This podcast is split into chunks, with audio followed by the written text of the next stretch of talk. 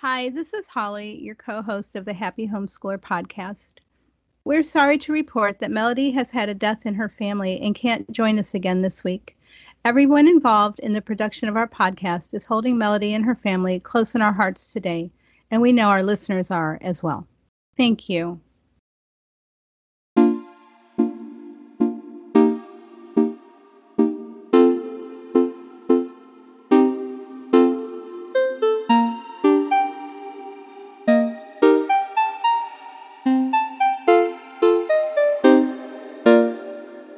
Welcome to the Happy Homeschooler Podcast, a digital support group for everyone interested in a learning lifestyle.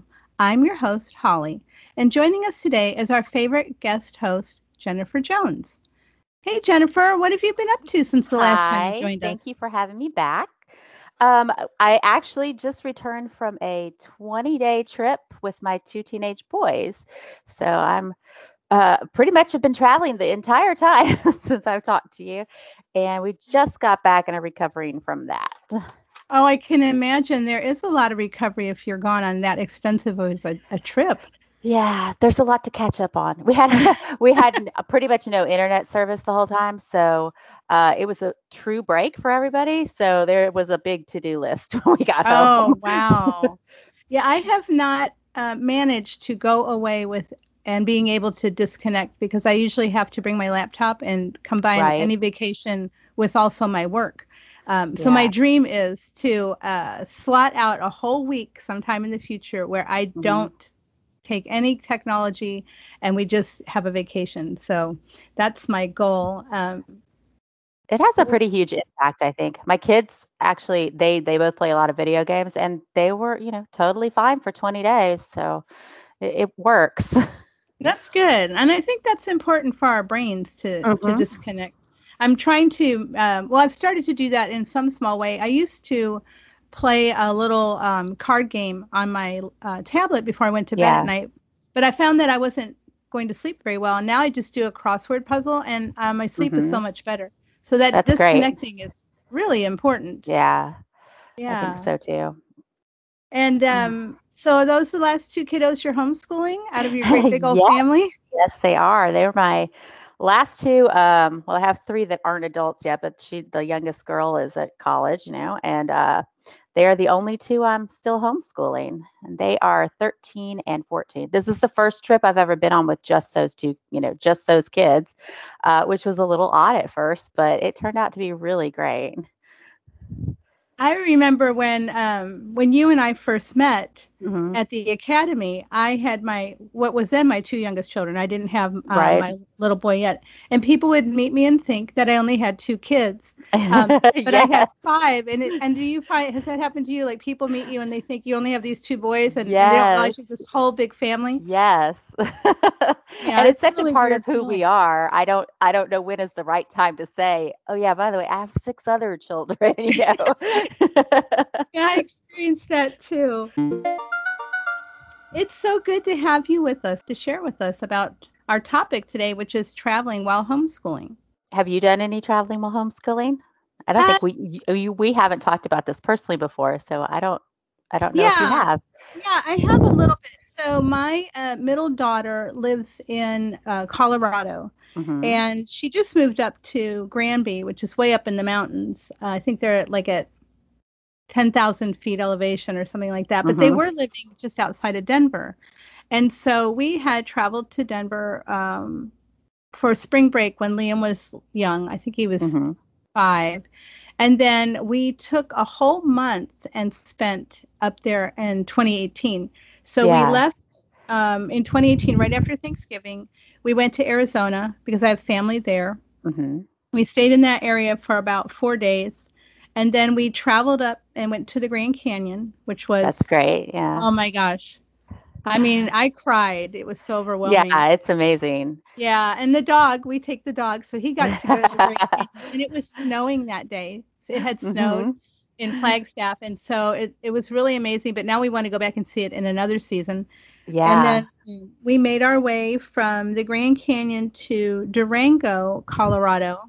I love um, it there too. Mhm. Yeah, it's a really cool little town, and we got there at night, so we went through Four Corners, but we didn't Mhm. stop to It was like 2 or 3 a.m. And then we we got to when we got to Durango, it was at night, and we didn't realize we our hotel was at the base of the mountain. So we got up in the morning and looked like, wow. Yeah. And then we crossed, you know, we we crossed the Rockies Mhm. and we're crossing. We're at 14,000 feet. It's starting to snow, and there are no guardrails on some of the sections of that road. that's so Very scary. disconcerting. and, I, and I'm on the I'm on the um, passenger side, so I can see, you know, down there. Oh my gosh! But it was an amazing experience to Yeah. drive through there. I don't know if I really want to do that again. Um, but uh, when we finally got to Denver, then we stayed there for a month, and we went to Breckenridge to go sledding, and we went Yeah. to the Rocky Mountain National Forest, and we went to Estes Park, and That's awesome. yeah, you- and Go ahead. oh, just you know, it it's just so amazing to be able to do that. Right. And to share it with your kids, like that's that's one of the huge things I love about traveling while homeschooling is like that you're both experiencing that like yourself and the adults and the kids are you know experiencing it together. So that awe and that the memories you're creating Oh, and you know and then you all get the travel book together because you want to do more and want to see more. It's so exciting.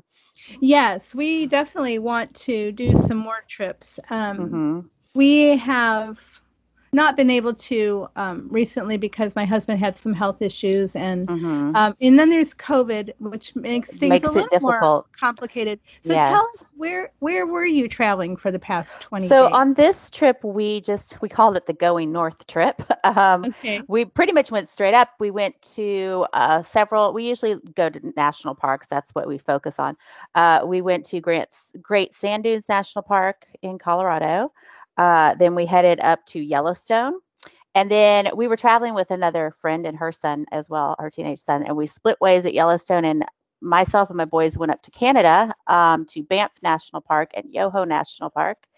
And then we came back down and went to Glacier National Park and then the Grand Tetons. And then we spent a little time in Colorado visiting our kids, Mhm. um, some of my other kids.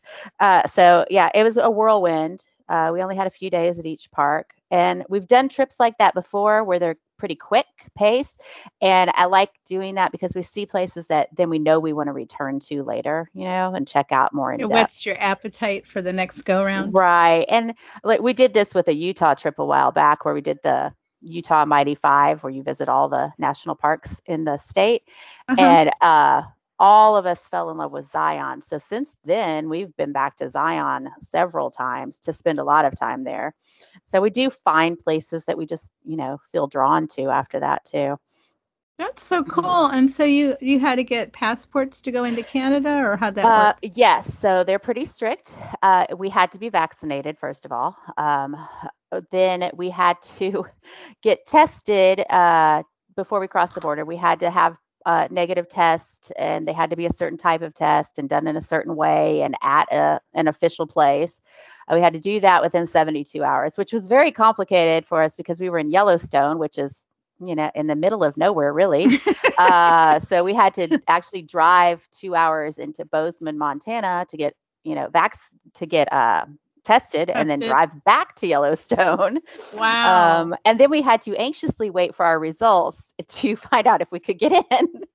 um, and then uh, at the border was easy. We had that all prepared. So we had passports, we had our testing and our shots. And then within Canada, they were very conscious of COVID protocols Mhm. everywhere we went. So that's really, I mean, traveling is hard right now because there are, every place requires different things, even within the states. You know, each Mhm. state, each city, they all require different things. So you just have to be prepared and you know really look into in advance what it's going to require for each place Sure. So, um, did you tent camp in all the parks, or how did you? yes so Yeah? my family has always tent camped since we've been little as you know we have eight kids and it's too expensive for us to travel any other way Yeah. uh, tent camping especially if you're in parks is, is incredibly cheap uh, it's usually like $15 a night for a spot to camp in a national park uh, so our biggest expense on these trips is normally gas we bring all our own food we we really try to budget it out so that we can do these things with all these Mhm. kids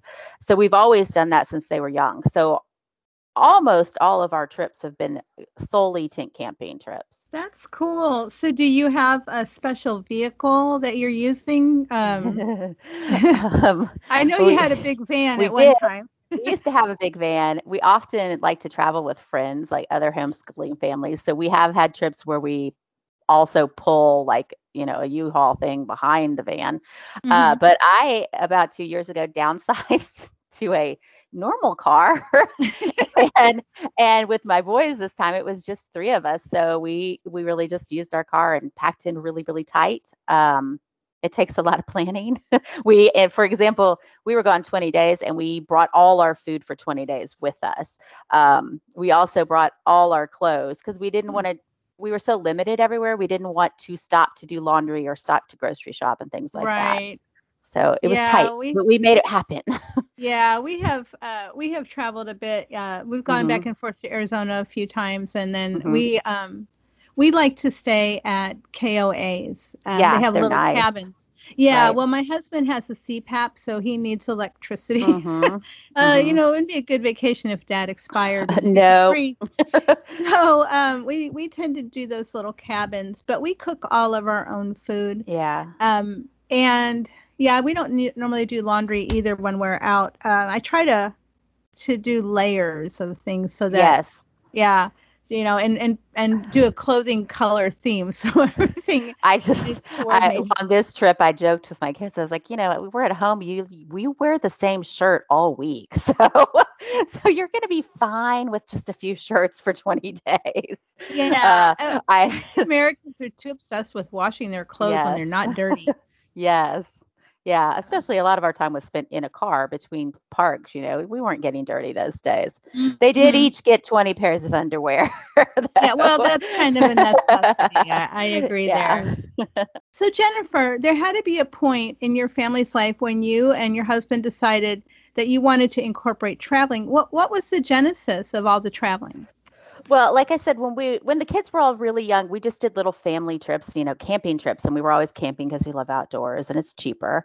Um, but then um, as we were homeschooling, we you know would learn about places in our schooling. And one of the first trips we did that is that we were going to the Grand Canyon. Uh, most of my kids were young. I think the youngest was like one. Um, and on the national parks websites and stuff you can order you know educational supplies to mm-hmm. study about the places. And one of the things they had eh, that they still offer at some parks is they have a thing called a traveling trunk. And they mailed us this big like trunk full of information and things to learn about the park and it was super hands on and so i decided well we now we need to just go there right? We've mm-hmm. we've seen it we've studied all this stuff so now we need to go. And that was really the first field trip, I would say, or family trip where it was also incorporated homeschooling. And it wasn't really intentional at first, but it kind of turned into that. Then when I was there, you know, the well, you've been there. So when you go to the south entrance of the Grand Canyon, that's where you first like see the canyon, and it's just mm-hmm. amazing mm-hmm. first experience, right? So I'm standing there with all my kids. Uh, so I believe my oldest was about 12, and they were like, "Oh my God, this is what you know we what we learned about. Look at how huge it is." You know, they were so impressed. Mm-hmm. And then there was another family next to us with a couple of kids about the same age, and those kids were like, "Mom." It's just a big hole. I want to go. It's boring, you know. oh like, my goodness, look That's how like to me. so me too.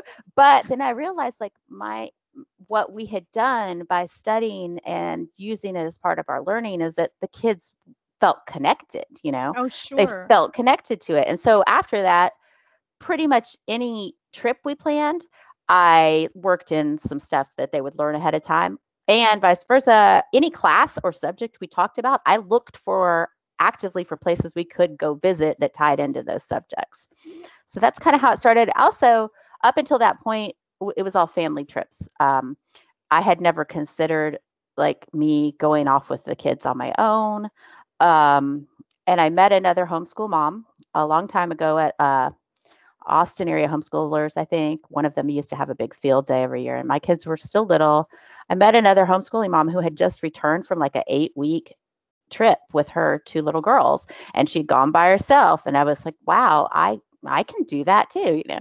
So mm-hmm. um that's when we started like branching out and then I would do it myself with the kids or join up with other homeschooling friends and families and we would do it together. We've done a ton of that since then. Yes, you've done a lot of really amazing trips. Tell our listeners some of the places you and your homeschool group and kids have gone. Okay, so with the group, we've uh, based them on some of our co-op classes that we've taught with each other. We just have some weekly classes, and we did world history class, and then with that trip, we went on. Uh, it was myself and another parent and nine teenagers that were in the class, and we went on a like 10 day trip to UNESCO World Heritage sites.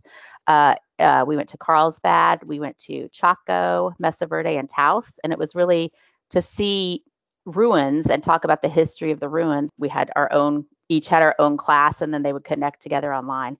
And so we went on that trip, and then we went on a Utah Mighty Five trip where we just that one was for more learning about geology and nature and conservation. We did a world mythology class and we went on a trip to Mexico and saw all kinds of ruins and learned a lot about the culture. And that one, the kids worked for a year to earn money to pay their own way, you know, to go to Mexico.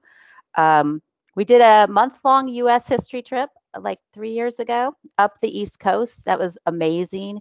We visited all kinds of national parks and monuments and museums and really followed like the story of civil rights. We started out down in Montgomery and learned about a lot about slavery and we went all the way up the East Coast and it was huge. That one was huge. We had about 30 people on that trip. Um, all kinds of families, all ages of kids. And still today it's all i think three years uh, the kids who went on that trip talk about it all the time we've had other little trips that we've done here and there and some regular kind of trips we do like going to the beach together and things like that mm-hmm. uh, but those have been some of our big really impactful homeschooling trips yeah there's nothing that teaches more than that hands-on first yeah. person immersion um, we just had a little Absolutely. tiny uh, experience of that, I've been reading Little House, the Little House books to my son. Mm-hmm.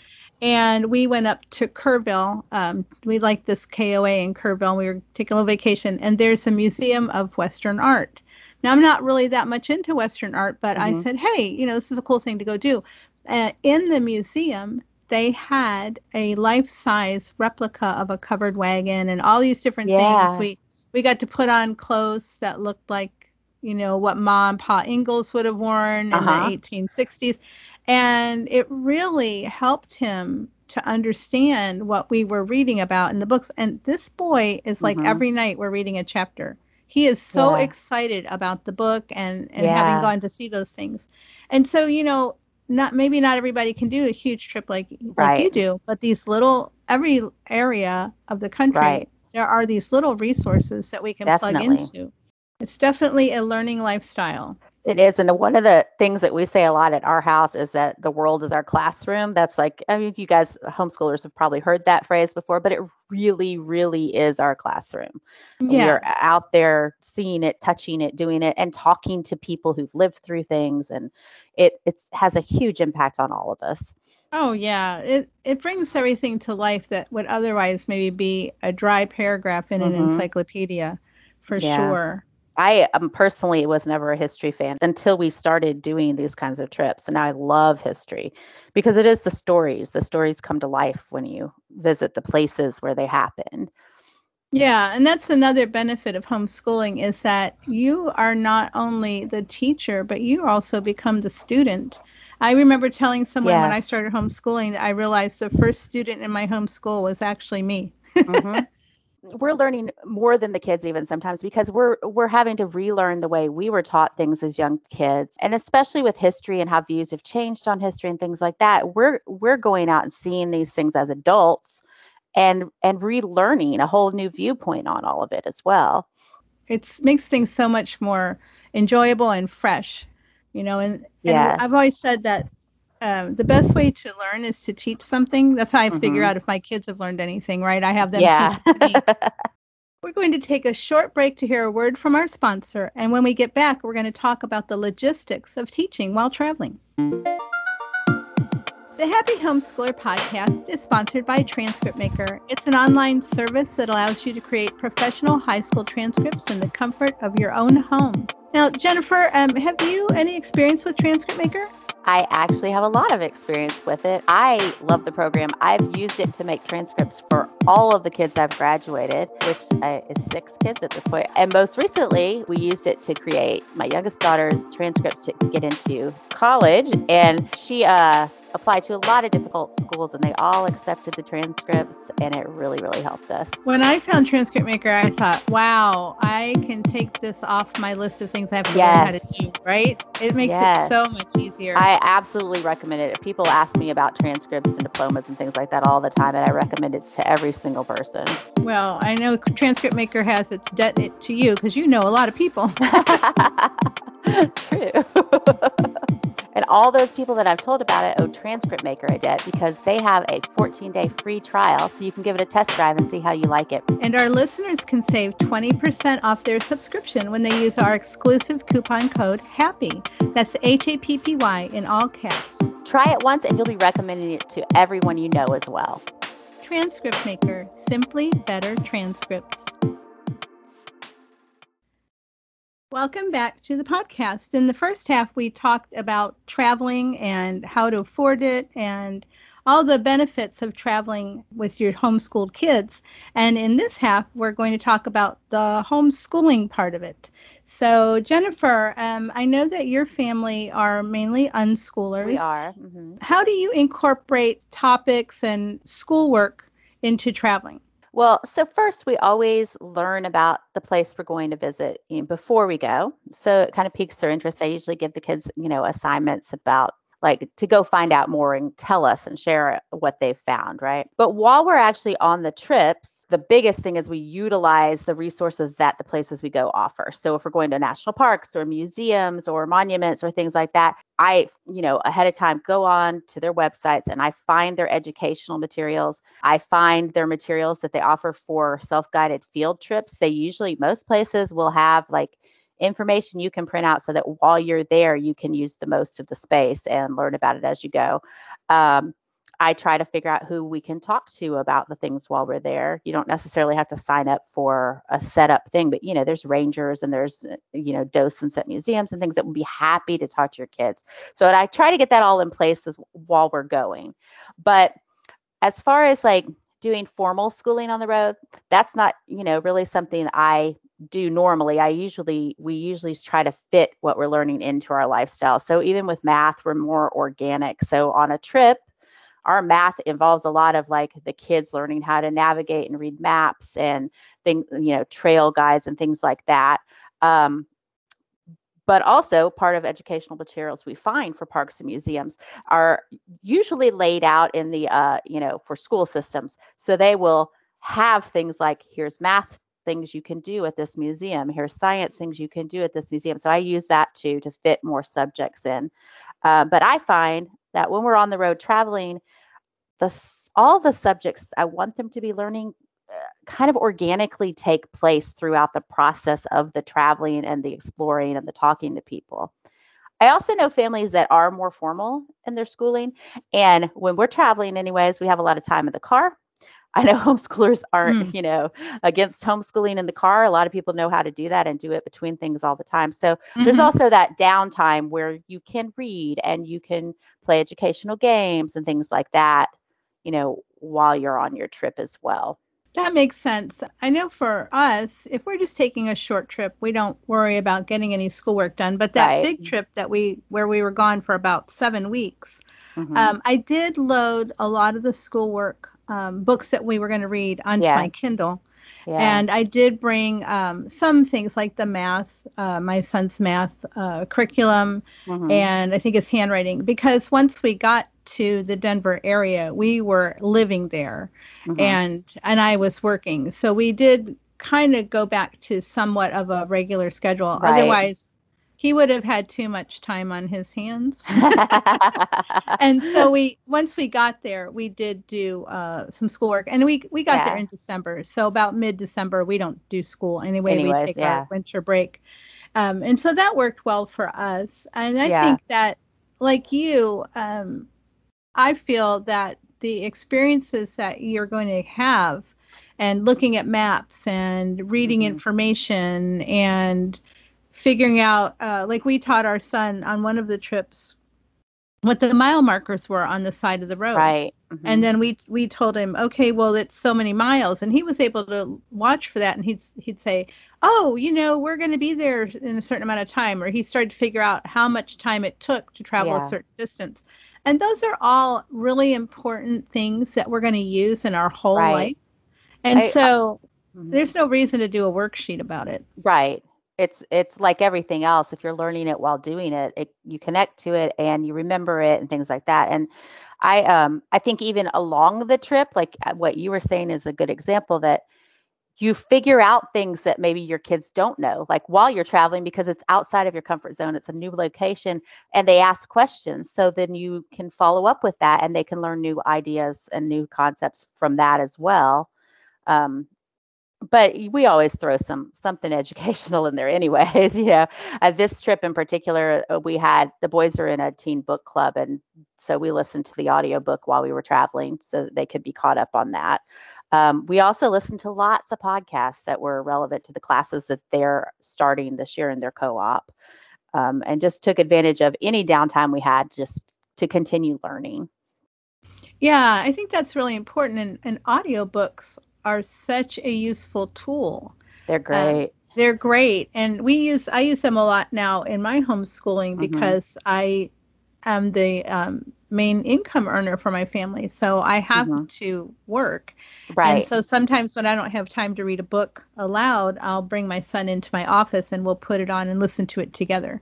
Yeah. And so, um, yeah, audiobooks are great and podcasts. Wow, what a oh treasure trove of information. So the podcast. So on this trip, and we this usually happens on our trips. We do end up doing things that were unplanned that we just like see or hear about and go, oh my gosh, I want to go do that, you know. So then we'll add things into our trip. On this trip, we started listening to a podcast called National Parks After Dark.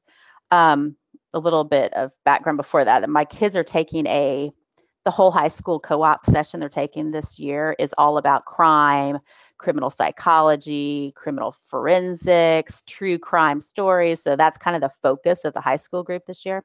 So this podcast, National Park After Dark, is about each episode is about a park and then it tells you something that's happened there something bad or you know either like a murder or an animal oh, attack oh, or you know it sounds gruesome but it's not yeah. really it's very educational and uh-huh. interesting uh, but it also is relevant to what they're studying this year but because there's like rescue stories and stuff but there mm-hmm. was a because of listening to that podcast almost all the locations we went, we ended up going and seeing things that the kids had heard about on the podcast and they really wanted to do.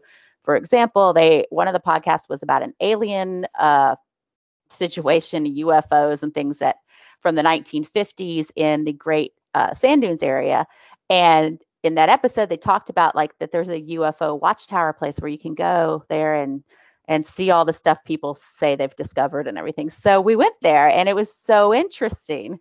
Uh, and another example is a, there was a ghost story about a hotel in Banff, and the kids were really interested in finding that out, you know. And I know it sounds like it's just fun stuff, but really, like with the ghost stories, they were learning history about the people there and, you know, things like that. Yeah. Um, so we went to the hotel totally not in our plans, but they asked, like, hey, can we go see that haunted hotel? so we went and did that, you know, and saw the place where they talked about, you know. And so we, you know, even along the way, we learned new things by listening to podcasts and then discovered new things we wanted to see. And it made it more exciting for us. Well, and that's the thing is that um, you know your experience at the Grand Canyon, where your kids were excited and the other mm-hmm. kids were bored. Um, when you give kids something, some kind of ownership or some yes. kind of connection, they're really excited. I think that if I had said to uh, Liam, uh, yeah, let's learn about covered wagons and blah blah blah. He wouldn't have been yeah. too excited. But we were yeah. reading a book about some characters, and then I said, "Hey, we're going to go to this place, and they have a covered wagon in there." Right. He, he kept going back into that covered wagon. I think he probably got in it like five That's or six so great. times. On our U.S. history trip with all the other families, you know, I think you know Amanda, but her daughter was with us, and she had been in our history class, and I think she was ten maybe at this time, and we went there and we had written papers in that English class about people in history and stuff. And I believe she had picked Clara Barton. Okay. And we get to, we went to the Smithsonian, one of the Smithsonians, the history one, I guess. Um, and they had like Clara Barton's original covered wagon there.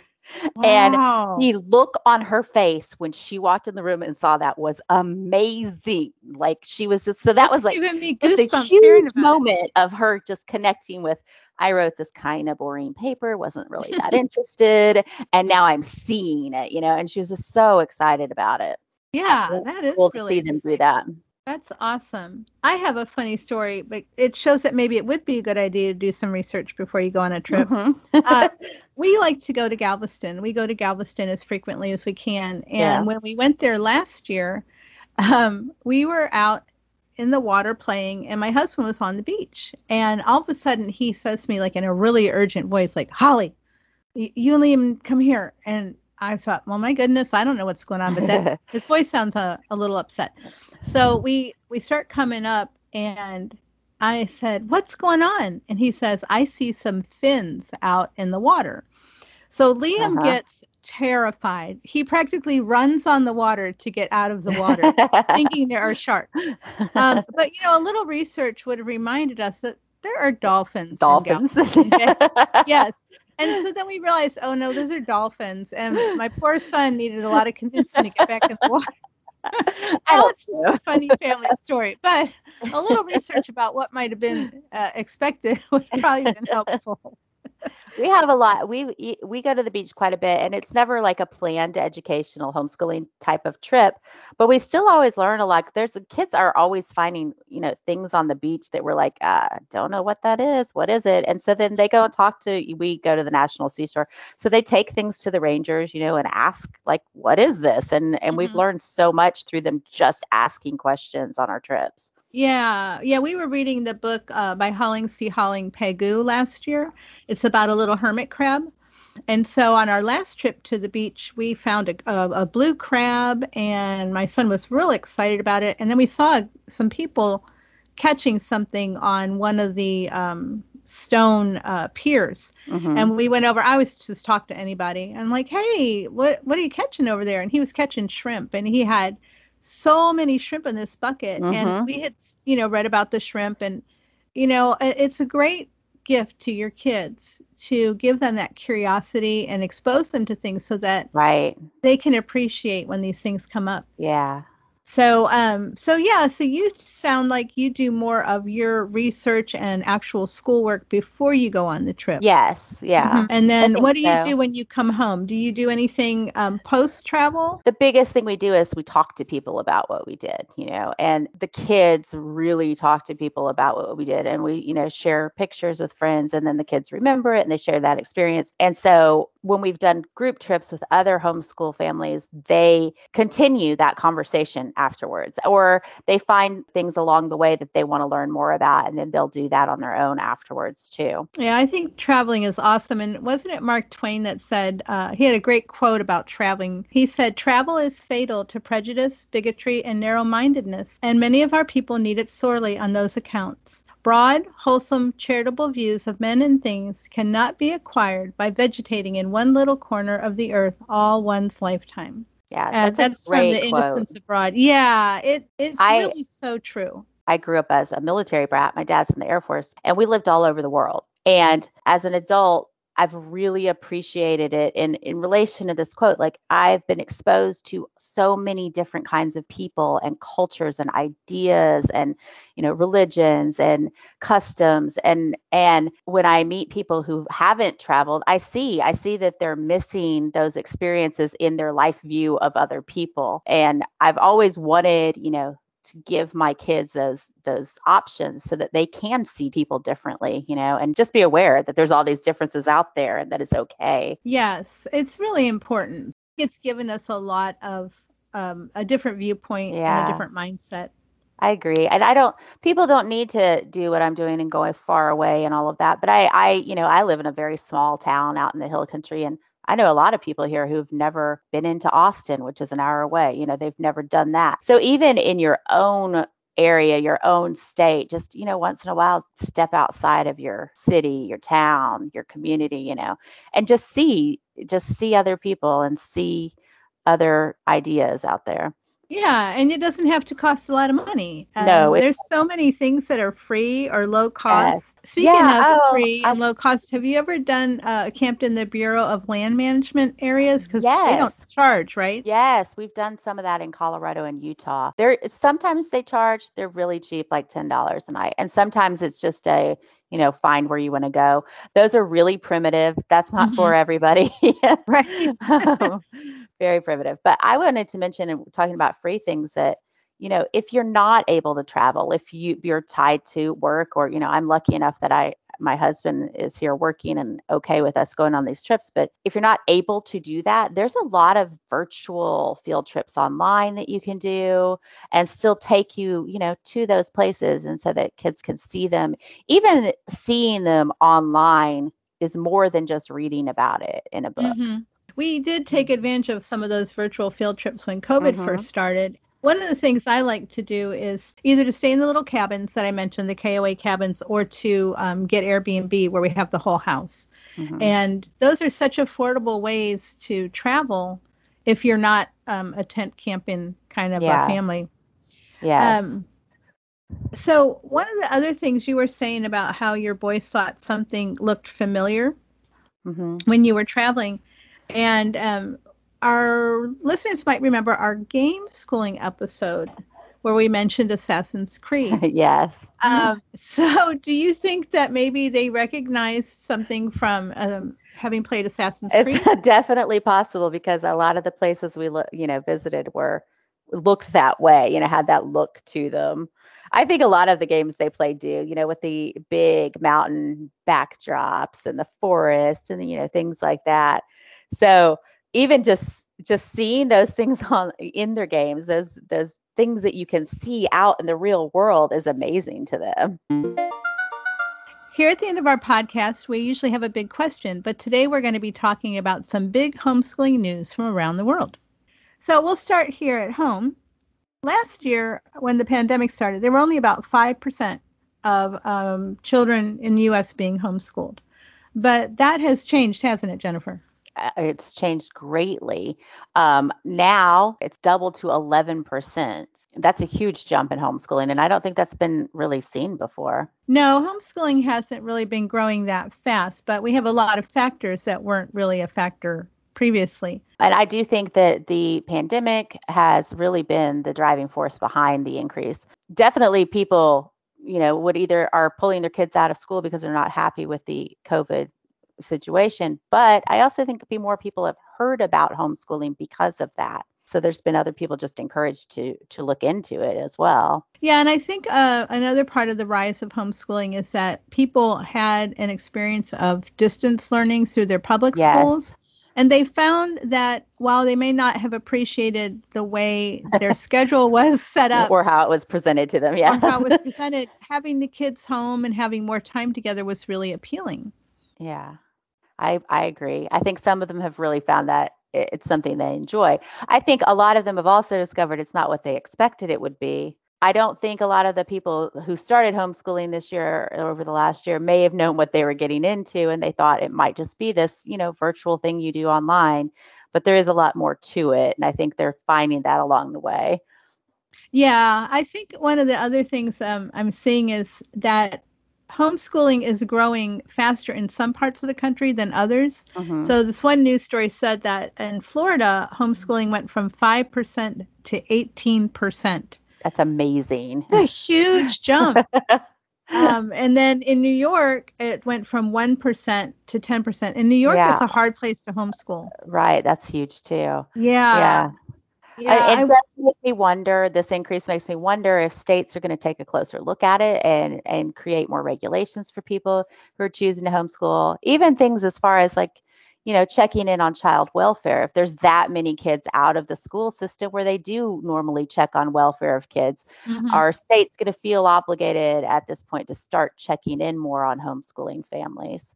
Yeah, as a person who started homeschooling here in Texas before it was completely legal, and all the work that we had to do to get our rights to Mhm. homeschool, I'm wary of increasing regulation. I am. Yeah. Yeah. Yeah, and I and I hope that um, all the people who are listening, um, whether you're an established homeschooler or a new homeschooler, you know, you'll be paying attention to that. And if you're not sure what I'm talking about, we did, uh, Melody and I did a whole episode called Homeschooling in the Dark Ages. Mm-hmm. And you can go back and listen to that and find out what it was like before homeschooling was really legal. Yeah. Um, I, yeah, I don't know where it goes from here. I'm really interested to see if if the majority of the people who've started homeschooling will stick with it, if it will be a long term thing, or if this is just a temporary increase due to COVID situations.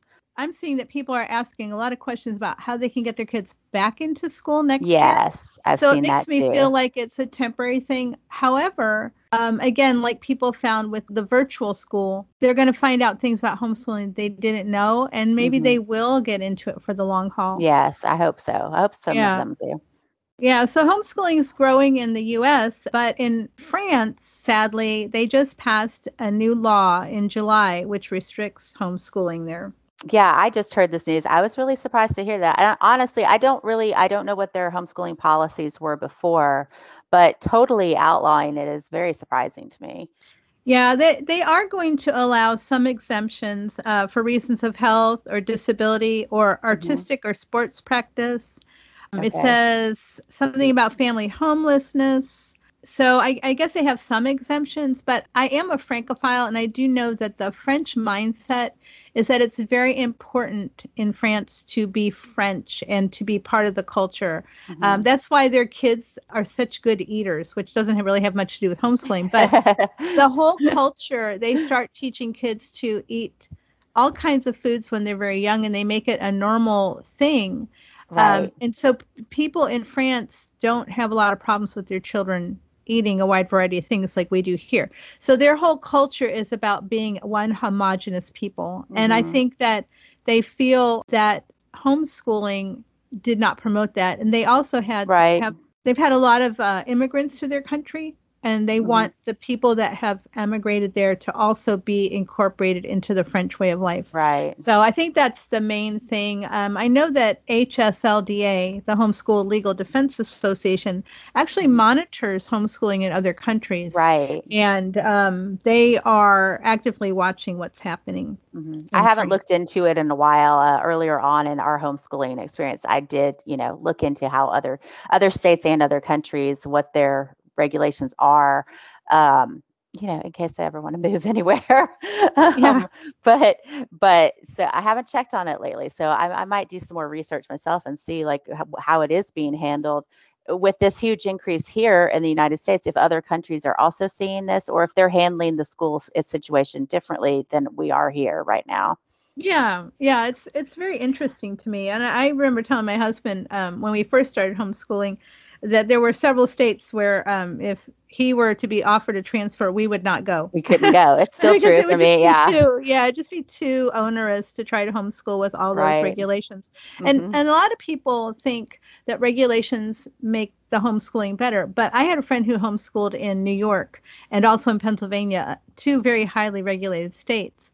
And she would always tell me that um, I was able to do a lot more with my kids because we didn't have to satisfy certain rules right. and regulations. Yeah. So I'm really when I think when you don't have as many rules and regulations, you work so much harder to mm-hmm. give your kids this really great education because you don't want anyone to look at what you're doing and think right. that you're shortchanging your kids. Yeah, and and you do you have the freedom to then uh, do what your kids need, what you mm-hmm. know, focus on the things they need, and that's really helpful.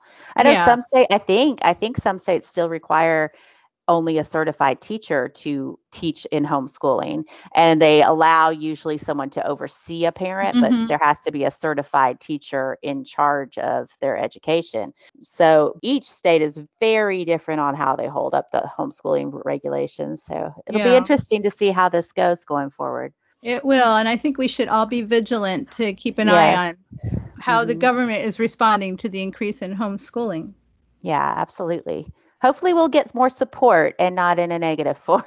that would be nice. If you have any questions, comments, or homeschooling news, please email us at happyhomeschoolpod at gmail.com. And go like the Happy Homeschooler page and join the group on Facebook at facebook.com forward slash happy homeschool pod. Check out our Instagram at instagram.com forward slash happy homeschool pod. Or follow the podcast on Twitter at underscore homeschoolpod. And subscribe to the Happy Homeschooler podcast on YouTube. Thank you for joining us today. I'm Holly. And I'm Jennifer. Happy, Happy homeschooling. homeschooling. Hi, this is your host, Holly Williams Erbach. Thank you for listening to the Happy Homeschooler podcast, a transcript maker production. My guest host today was Jennifer Jones. This episode was produced by Matthew Bass and edited by Nora Williams. Our graphic design is by Pete Soloway, and our music is by The Great Pangolin. You can find her music on YouTube and Twitter at Kailey Wins.